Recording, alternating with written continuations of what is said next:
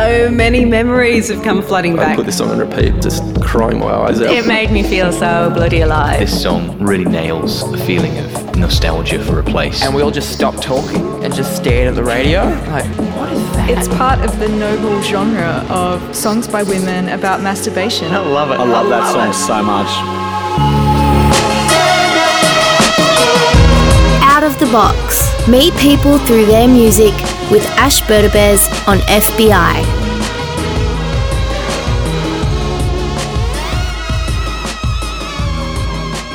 Big thanks to Alex Pye for taking care of your mornings, which she does so well every Wednesday and every Thursday. And now it's time for Out of the Box. And on the show today, I've got playwright, author, director, actor, and unofficial mascot of the Cronulla Sharks, Brendan Cowell. G'day. It's good to have you in here. So, Brendan, you wrote a play called Reuben Guthrie after your experience of a year without alcohol.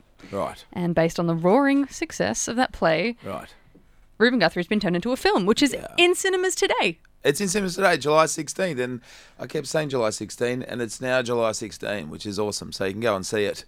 Uh, it's on all day and all night, all over town. So, um, yeah, it's beautiful, beautiful movie weather. It is, isn't it? Get in the movies. Good for it. That's yeah, right. Absolutely. Yeah. And if you missed the, the two o'clock version at the Dendy in Newtown, there's a two fifteen one. Two fifteen. So people are keen. That so often happens that you miss the two, and yeah. then there's a two fifteen. So uh, get the hell in there. I've also, if you check the website ruben guthrie dot com dot a u, we're doing a couple of Q and A screenings tonight in Bondi Junction and Cronulla, and then tomorrow night uh, Dendy Newtown, Monday at Opera Keys. All right. Well, seems like everyone's pretty keen to see it, and I certainly am. I remember in uh, in my H S C year, I reviewed Reuben Guthrie. Did pretty, you? I'm pretty sure I gave it five out of five. I got five out of... You sure it wasn't out of ten? It was definitely out of five? It was definitely out of five. out of five. I know, I thoroughly enjoyed it. Okay, it was I'm a glowing stay, review. I'm going to stay for the full hour now. This is great. Awesome. Well, that is good news. So I can ask you all of the questions, and we can play all of your songs. You know what? You can ask me anything. Awesome. So I guess I might start asking you about last night. There was an, there was an opening gala, which is kind of, I guess, when it feels a little bit real. Yeah. And when you finally see it's a it's a cinematic release impending. And how was it? It, it, it was great. I mean, it was. Um, it, it's just been intense the last couple of weeks publicising the film, but it's been an incredible response um, from the media and from the public uh, to the film. I'm kind of a cynical person in that, you know, I, I've been an actor and a writer and a, you know, for, for a long time, and I often, you know, am, I wonder if anything's going to happen till it really happens, you know. Yeah. And um, I always said to the producers, you know, we're not getting excited until we're in cinemas. You're banned from excitement. Yeah, well, you're banned from excitement. And even when we thought we had the money, I'm like, we're not. Don't get excited till we're on set. And when, when we're on set, don't get excited till we have a cut. And don't get excited till people are actually going to put in the movies. And don't get excited till we can turn up to the cinema and go, wow, it's really on at the movies. And and that was last night. So we all kind of got together and, and held each other, and, and we went, God, we did it, you know. And a year ago, um, eighteen months ago was when we um, kind of, because uh, the film fell over a few times, had many other machinations. It was a different script, and then I met the wonderful uh, Kath Shelper about eighteen months ago, and my best mate Jonathan Duncan came on. He works in kind of branding, and we got together and went, mate, let's make this low budget film about alcohol. Um, let's make this comedy about getting smashed. And um, and we just set a date uh, to shoot it. It was two days after my birthday, August the eighteenth, we started shooting, and we just went, we're going to shoot this film with whatever money we get together, whatever. And then great cast started coming on board, and then a few kind of sponsors, and then Madman, then Screen New South Wales, and just this kind of energy started to build. And, and then Sarah Blasco said, of course I'll do the music, and Jack Thompson, Patrick Brammall, and it just started to, and then, you know, George Pat said, why don't you shoot our offices? And, you know, and it just started. And that's that's when it became serendipitous. You start to think, oh, there's a reason why this movie's been made, because it's all kind of feeling quite nice. So I guess with those earlier machinations of Reuben Guthrie falling over, did it have anything to do with the script? Because you're turning a play into a film. Is it kind of, do you have to tear apart a play script to find a film script in there? Uh, yeah, I mean, it's a good question, because at the time I was furious, and I was I felt very misunderstood and very betrayed. Um, and now I'm really grateful to the rejections, because I feel like in that serendipitous way that I'm glad I made the film now.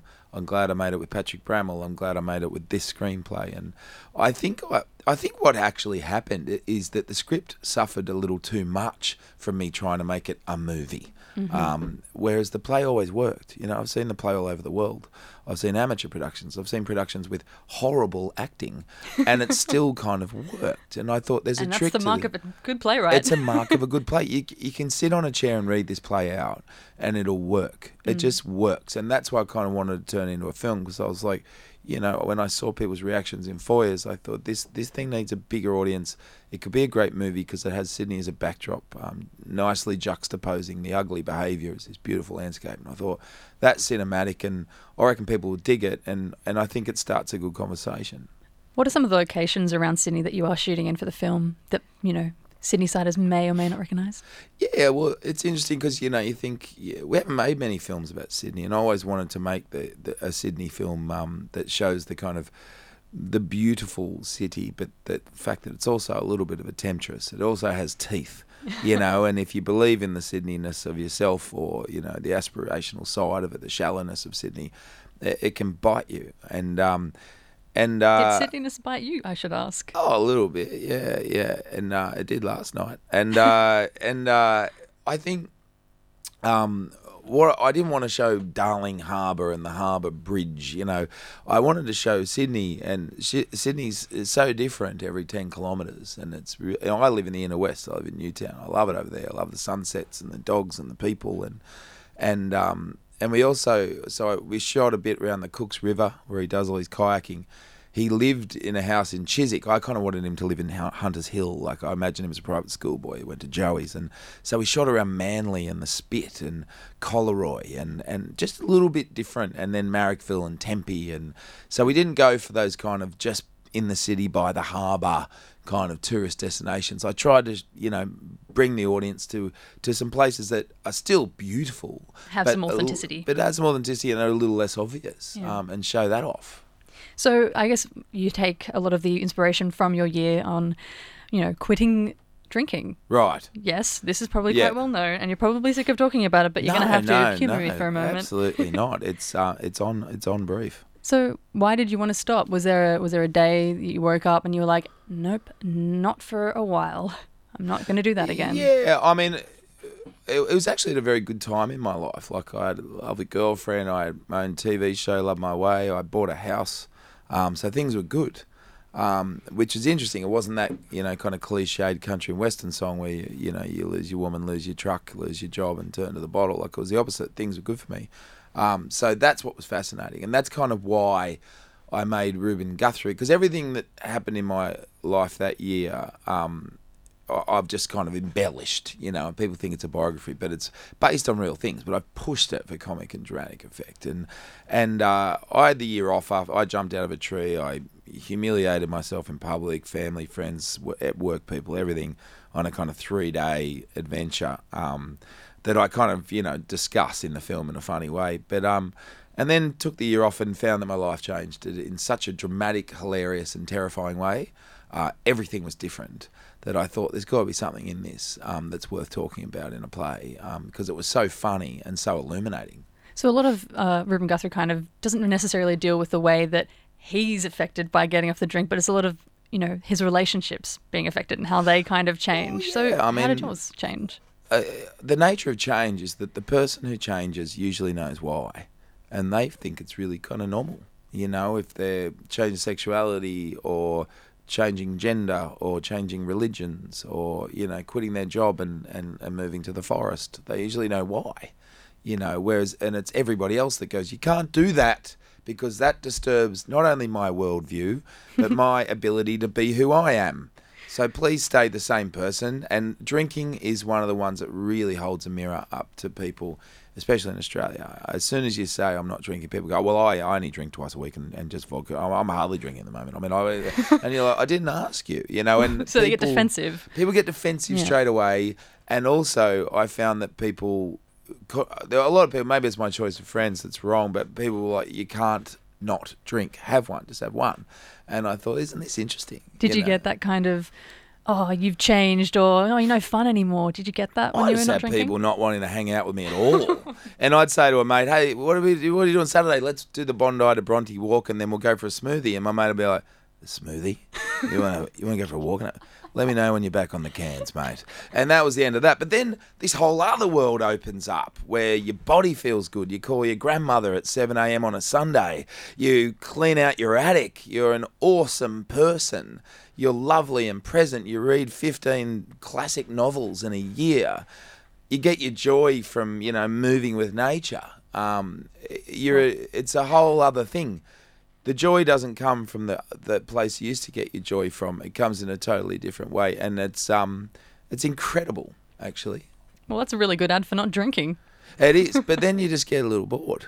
You know, after a while you feel like you've done your homework and, you know, what am I going to do before bed? And that's kind of why I started again, you know, after the year. Not because I missed it, because I was like, I think I'm missing out on something. It but is the Australian pastime, I that's guess. That's right.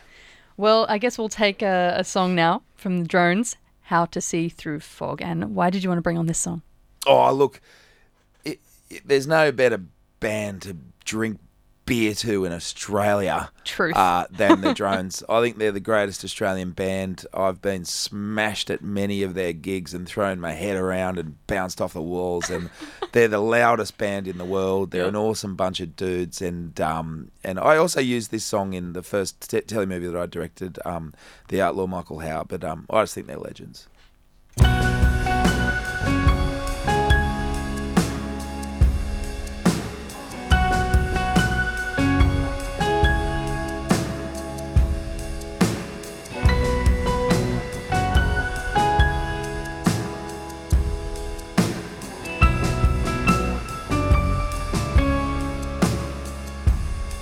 And the marble moon sips jets of sweetness from treetops down candle wire roofs, while rain towels drown the morning song. Magpie with a mottled tongue, and they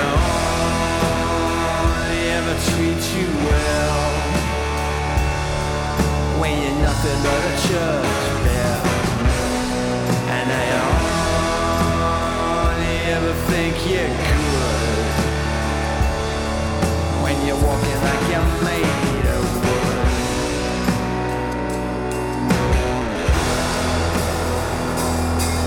It's another Friday afternoon.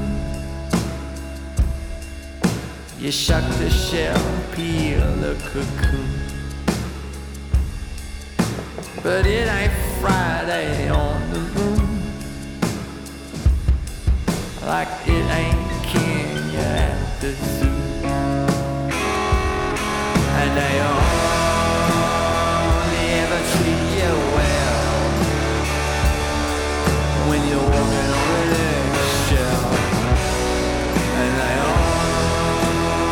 only ever treat you kind when you're talking like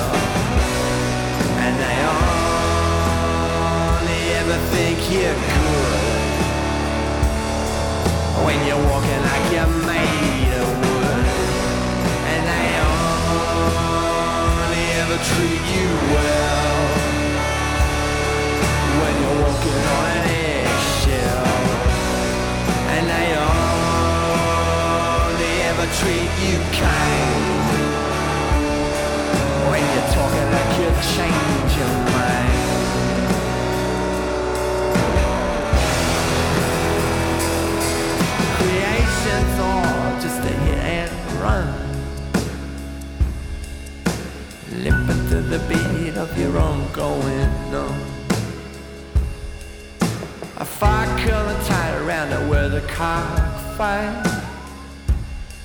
and an ear to see you when I'm silent.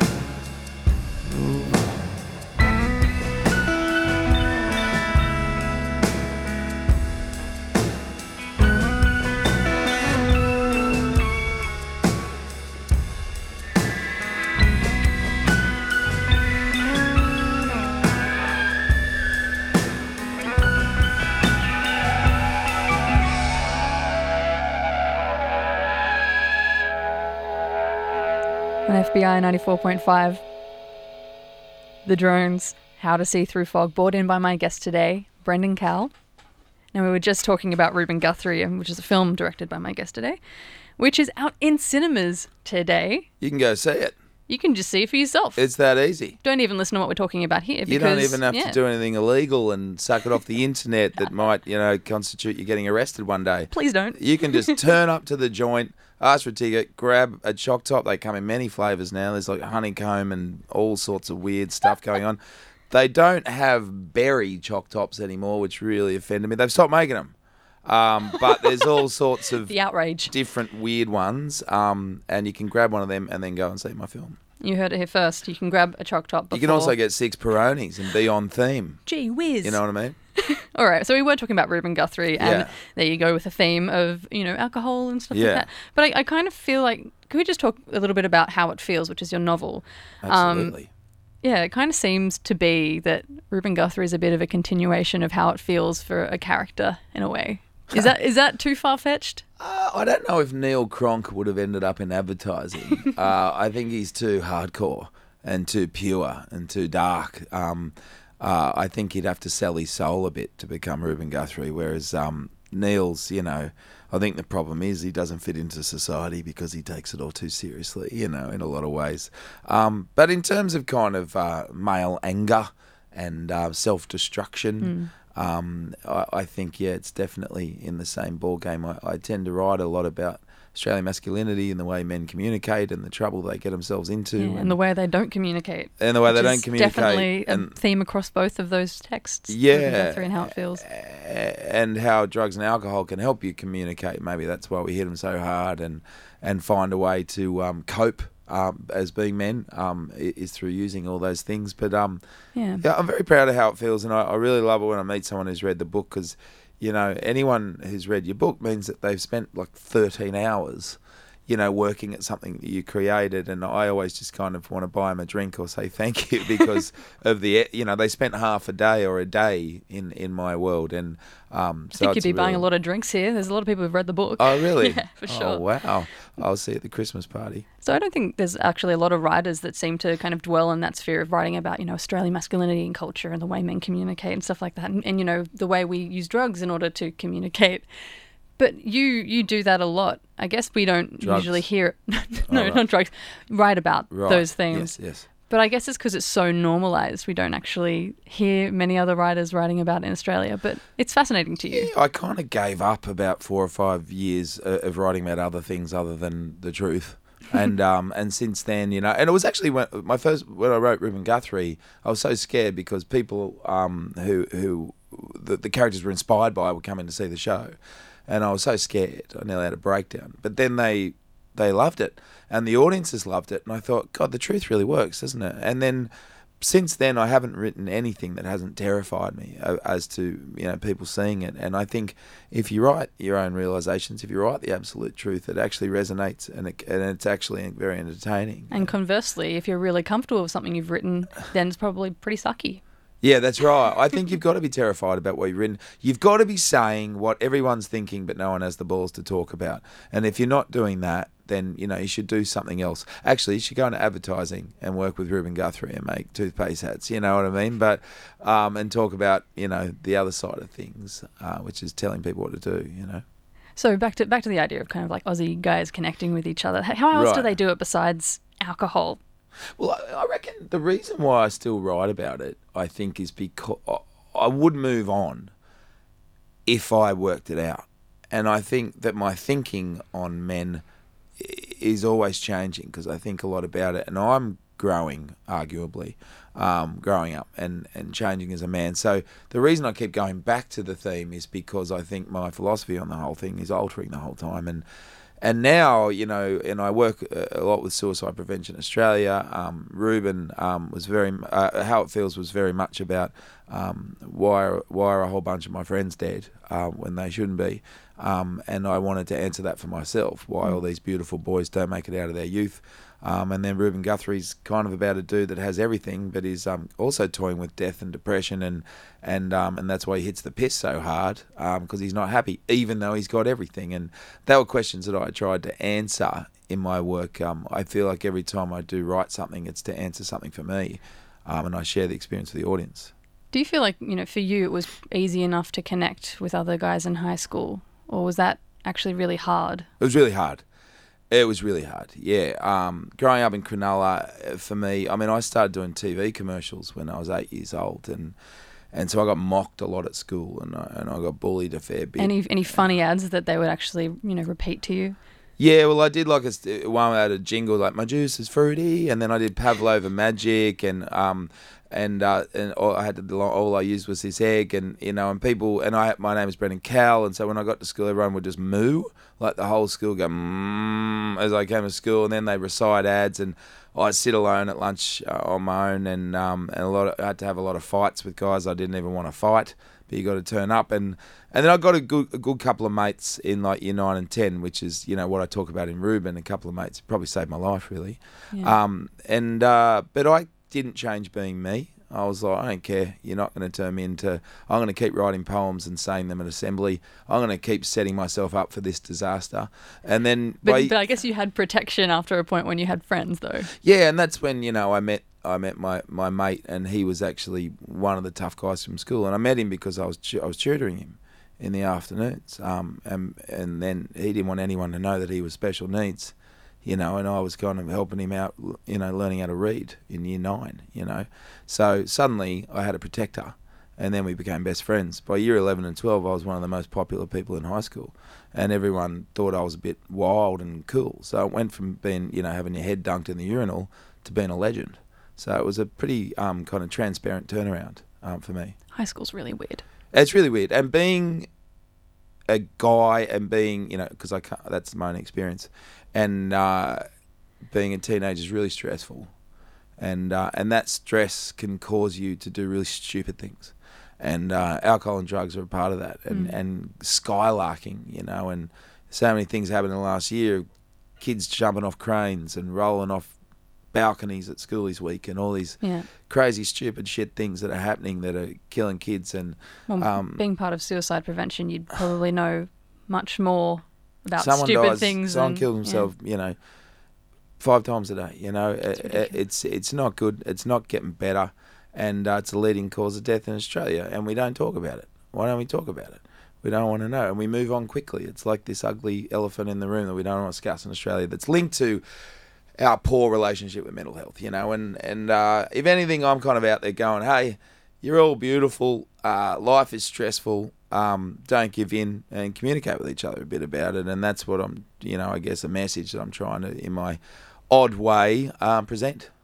You're listening to Out of the Box on F B I ninety-four point five, and I'm with Brendan Cowell, and we've got a song to take by Sade. Yeah, speaking of masculinity, here's some Sade. Yeah, absolutely. Was, was this your jam when you were in high school?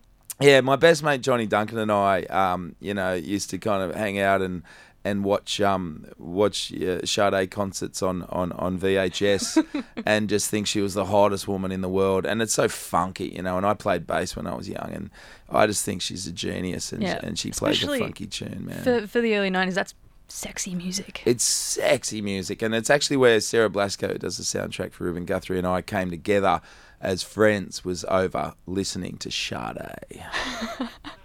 Does that make it into Reuben Guthrie at all, the Sade vibes? In the subtext, you nice. know, if you really peer in there, you'll feel the Sade-ness. So, so this is kind of, you know, from your high school years. Was there a particular thing that, you know, Sade means to you? Oh, she was just the sexiest goddess in the world, you know, that I was in love with, and with the funkiest music, and, you know, the point that you go, maybe I'm straight. Yeah, that that's right. You know, no, she would she would make anyone anyone straight, this woman. Um, yeah, no, we're, I was just mesmerised by her. I couldn't believe she existed, and the music was just so funky.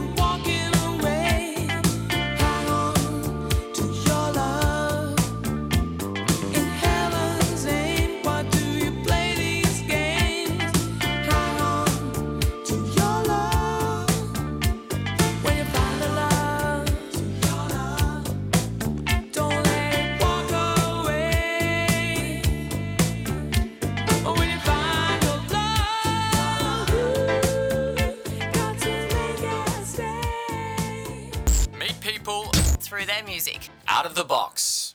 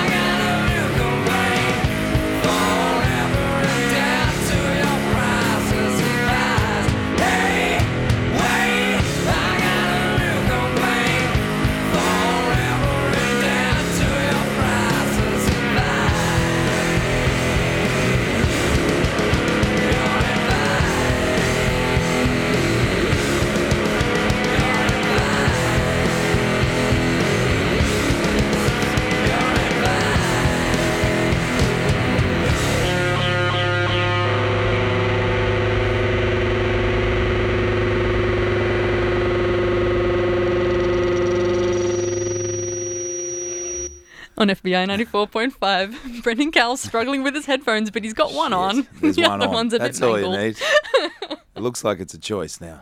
Yep. This is great radio. You guys imagining where my headphones are looking. G'day, Sydney. All right, so that was Heart-Shaped Box by Nirvana, brought in by Brendan Cowell, my guest today. And uh, why did you want to bring that song on the radio? I guess when, you you know, we were communicating about what we were going to talk about today, and I was thinking about, you know, being young and angry and thrashing myself and all those sorts of things. And I just remember listening to that song and just thinking it was the most kind of violent, sexy, dangerous, weird invocation of being an angry, self-destructive male. I just want to kind of grab the chair and throw it out the window and, you know, run into a wall and um, take heaps of drugs and, and be a lunatic. And, awesome. um, you know, I was in year eleven, year ten, eleven when, you know, your Soundgardens and your Pearl Jams and, um, and, and Nirvanas and Smashing Pumpkins were right at their peak in nineteen ninety-three, and Seattle music and all this stuff was happening. And so I was at my sixteen, seventeen-year-old teenage self when, when these guys were coming, you know, to fruition. So it was a pretty amazing time to be a teenager. Did you go to many underage gigs when you were that age? Hang on, that was when you were born, wasn't it? In when were you born? nineteen ninety-one Yeah. yeah, right. So I was in, I was doing my H S C when you were two. Um, yeah, no, I absolutely did. I mean, and I, I was really into acid jazz as well.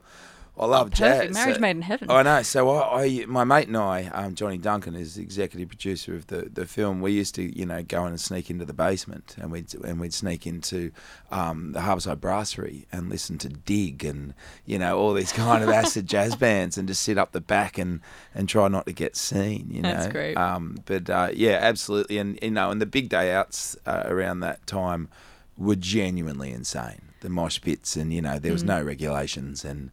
And it was pretty wild. Yeah, dangerous, like actually really quite dangerous. Scary. Yeah, you would move forty metres through the air. Yeah, you'd just be carried. If you went in there. And, you know, mm. I went to that heavy metal festival um, a few months ago, whatever that was called, out in Concord. What a what a um, charismatic part of town that is. And uh, and it's now so regulated. There's heaps of fences. Everything's locked off, and, you know, you can't get near the band. And yeah. as soon as people start to move in a group, it's all shut down, and it's like...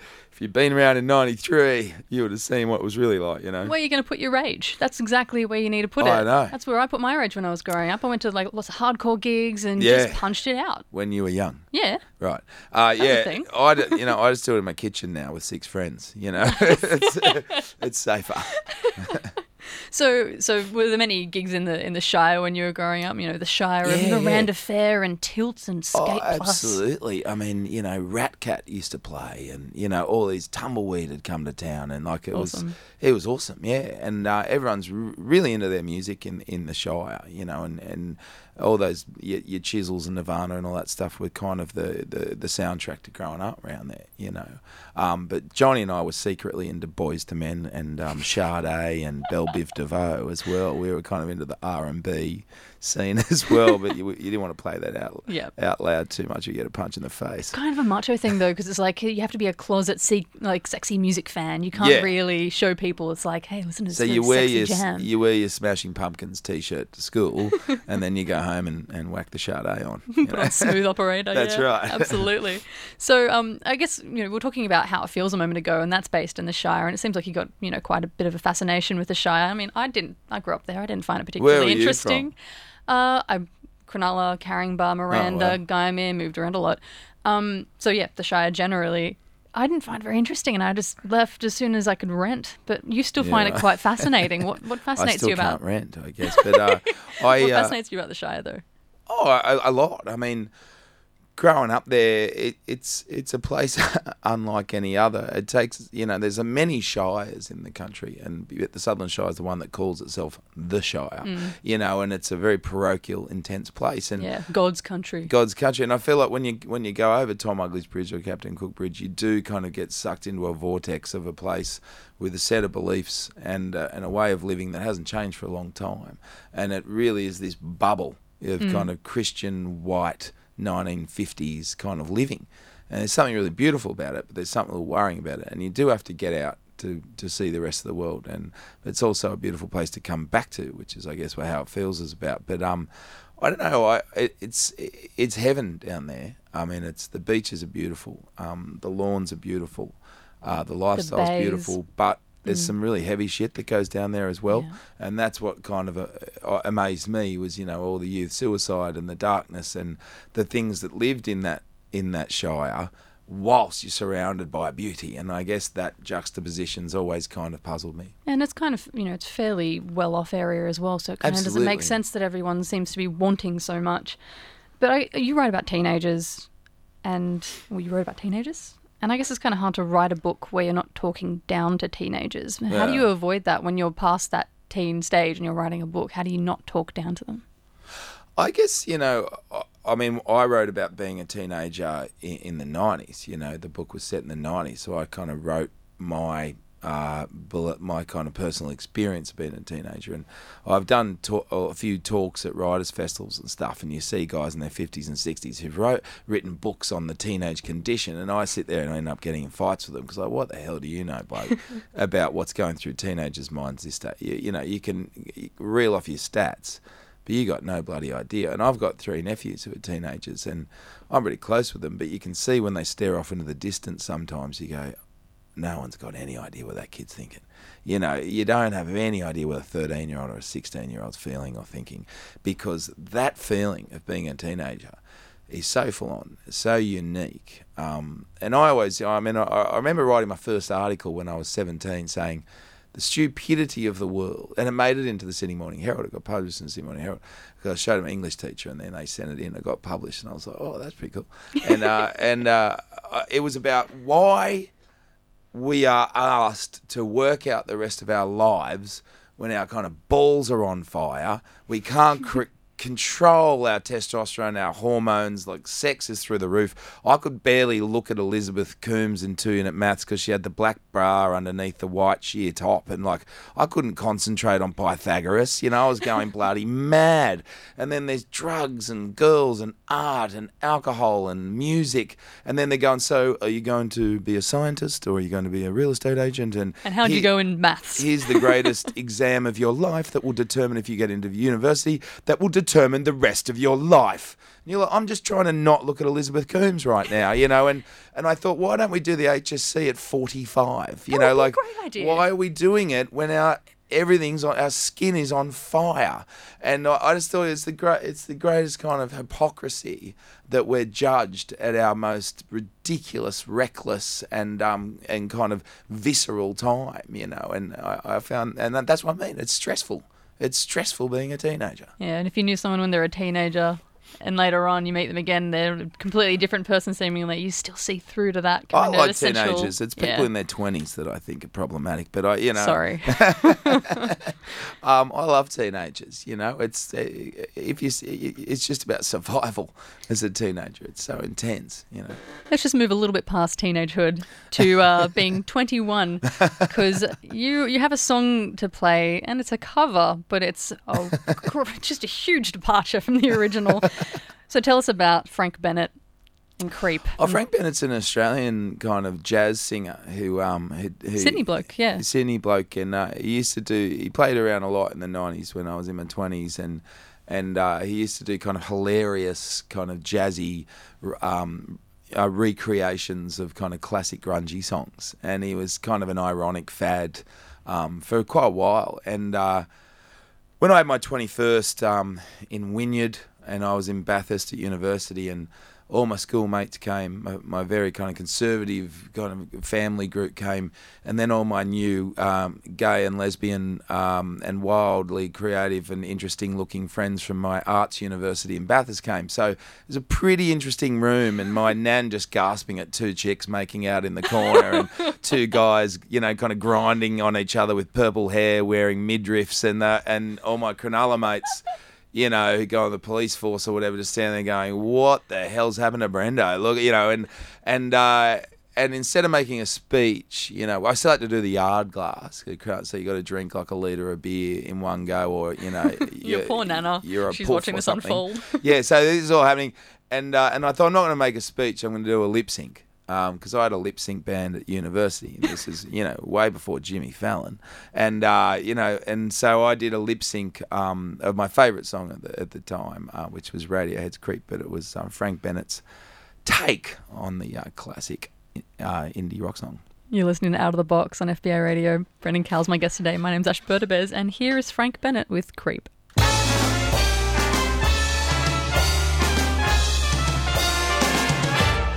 Whenever you looked you in the eye. You're just like an angel. Your skin makes me cry.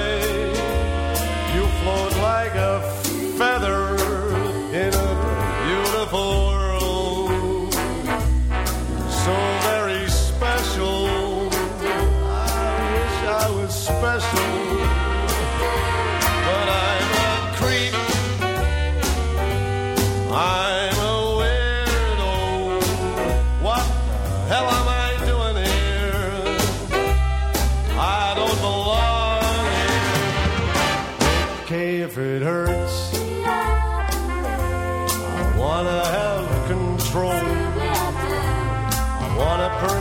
Body. What a perfect soul. I want you to notice when I'm not around. So very special. I wish I was special. But I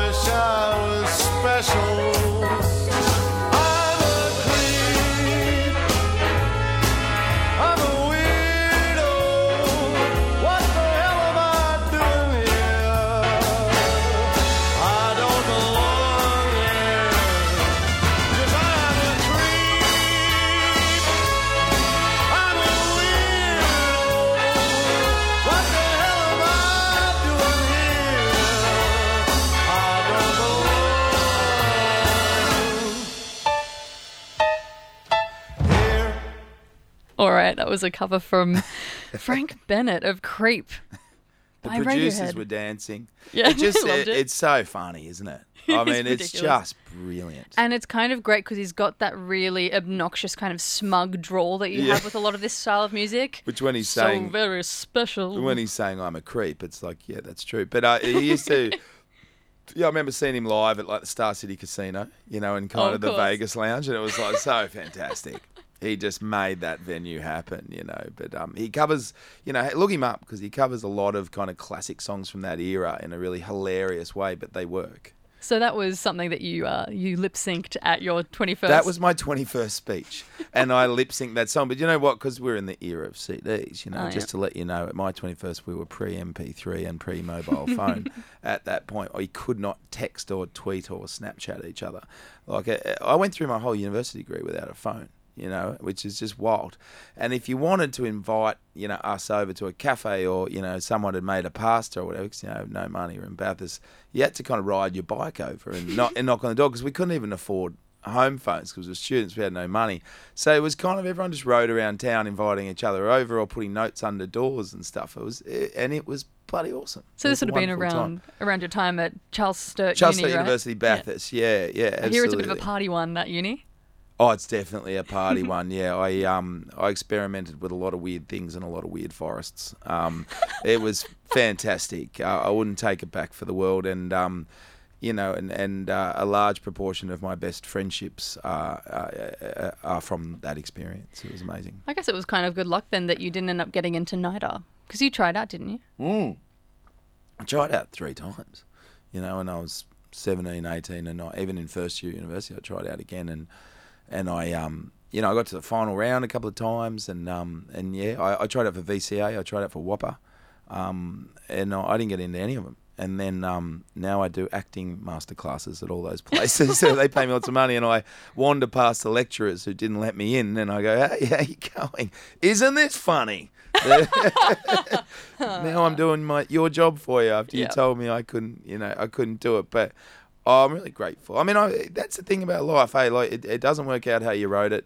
And, and then you end up somewhere and you go, oh, I guess that was maybe maybe better. Of course. You know?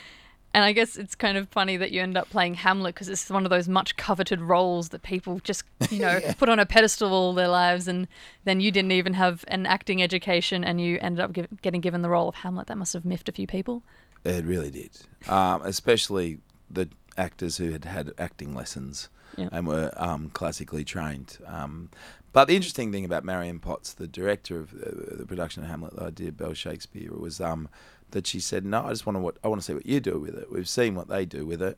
I want to see what you do. I want to see what an actor with no training, who's a bit of a poet, who's a bit of a scallywag, I want to see what he does when so, he gets this, you know, these words. How did it? How did you make a better or a different Hamlet then? What was something that you brought to it that was unique? Oh, the thing about playing Hamlet is that the the best lesson you can learn is to not play Hamlet, is just to let it come through you. Um, because the philosophy is so dense, um, you know, all, all good actors can play Hamlet. They'll all be equally as good as each other. They'll just be them.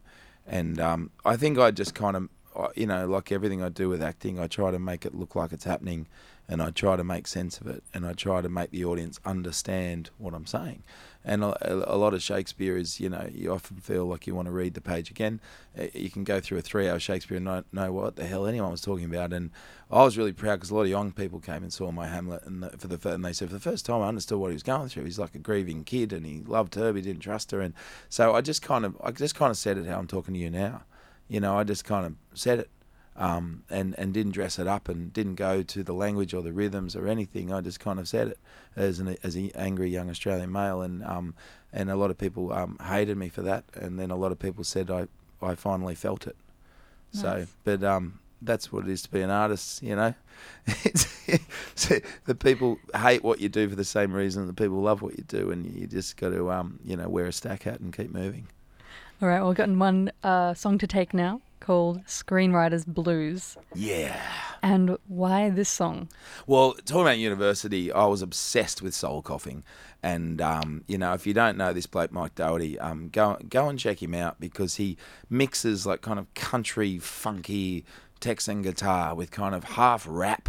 Um, the lyrics are really observant. They're really funny, um, really strange. And this was a song about, you know, being a screenwriter in Hollywood and having sex with models and listening to the radio, and it just kind of made me made me want to be a writer.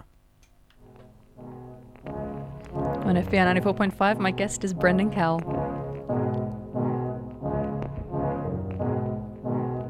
Exits to freeways twisted like knots on the fingers. Jewels cleaving skin between breasts.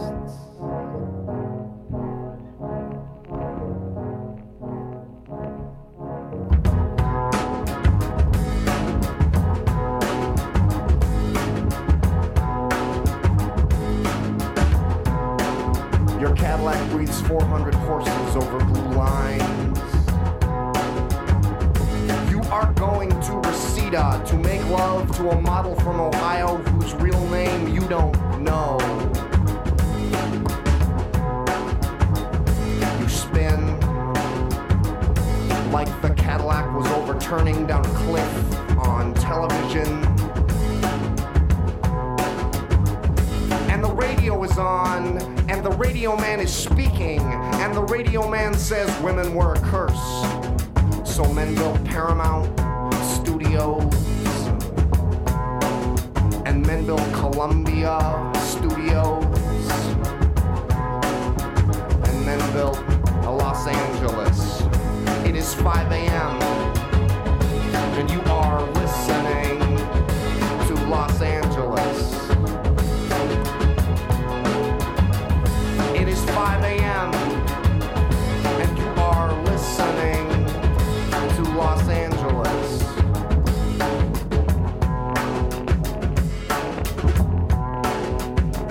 And the radio man says it is a beautiful night out there. is a beautiful night out there in Los Angeles. You live in Los Angeles, and you are going to Reseda. We are all, in some way or another, going to Reseda someday to die. And the radio man laughs because the radio man fucks a Model two. Gone savage for teenagers with automatic weapons and boundless love. Gone savage for teenagers who are aesthetically pleasing, in other words, fly.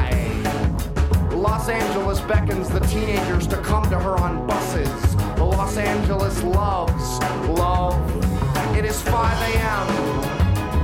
and you are listening to Los Angeles. It is five a.m. and you are listening to Los Angeles.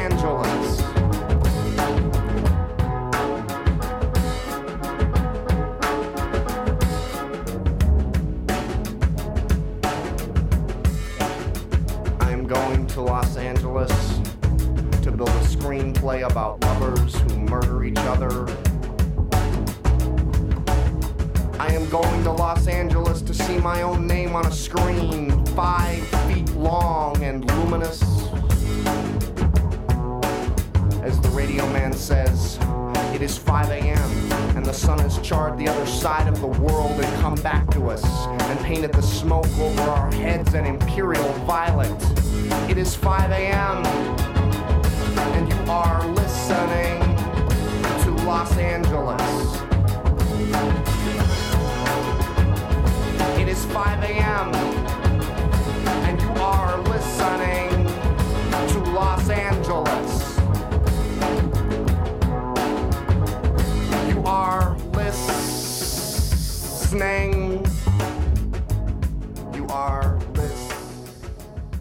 It's almost a bit beat poetry, this. Yeah, it totally is. And that was like right in the middle of my beat poetry phase, where I was writing a lot of poetry and reciting it at university bars. And um, kind of how I started writing was through writing kind of poetry like that. And I, I, he's, he's kind of daggy, but he's kind of awesome. Like, the lyrics are just fantastic. I think that's part of the awesomeness, is kind of being like, I'm daggy, but that's, you know, that's yeah, great. That was the nineties. Exactly. Awesome. So that was Screenwriter's Blues by Soul Coughing. Got a screenwriter in the studio today. Have had for the past hour, Brendan Cowell. G'day. Also a director and actor. Director of Reuben Guthrie. Reuben Guthrie, the movie, which is in cinemas today. There you go. So if you wanted to see Reuben Guthrie and you missed out during Sydney Sydney Festival, Sydney yes, Film Festival. Yes, we opened the Sydney Film Festival. Yeah, that was the opening um, night film. An incredible mm. uh, honour. Yeah. And uh, but now we're in cinemas across the nation, so everyone can go. Very exciting time to be alive, mm. isn't it? It, it truly is. So we've got time for one last song, and we'll take that pretty soon. So Sharon Van Etten. Yes. All of the feelings at once. All the feelings at once. Um, yeah, she's really just, you know, the kind of singer of our time, I reckon. She's got the most extraordinary voice. Uh, she's so true to her own um, music, her own art. I met her a couple of times with some friends in New York. She's a lovely girl, and... Um, Yeah, it just breaks my heart. And and this song, um, you know, is something I can really relate to, because it's about moving to the city for someone, you know, and, and I did that in, in New York, and, and just that notion of turning up to a city you've never been in, you're going to live here, and you feel kind of oddly alone but excited, and, and you don't know how it's going to go, and, and the city kind of, you know, is the relationship that you're having is with the city.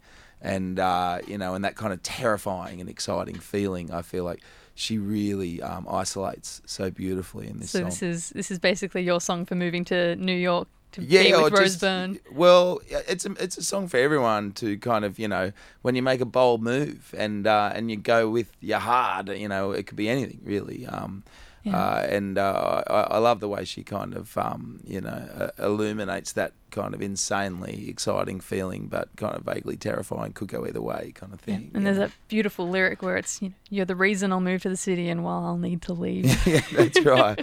She's always a little sad in the end, Sharon, isn't she? Um, hopefully she'll cheer up soon. But then, you know, when you listen to her albums, hopefully she won't. It's been such a pleasure having you in here today, Brendan Cowell. Thoroughly enjoyed oh, it. Me too. We, we could we could have done more hours. It's so much fun and Many indulgent. More. But thank you very much for having me in and, and for supporting my film. All right. Definitely check out Reuben Guthrie. And here you go. It's Sharon Van Etten, Give Out on F B I ninety-four point five. You've been listening to Out of the Box with Brendan Cowell and me, Ash Berdebez.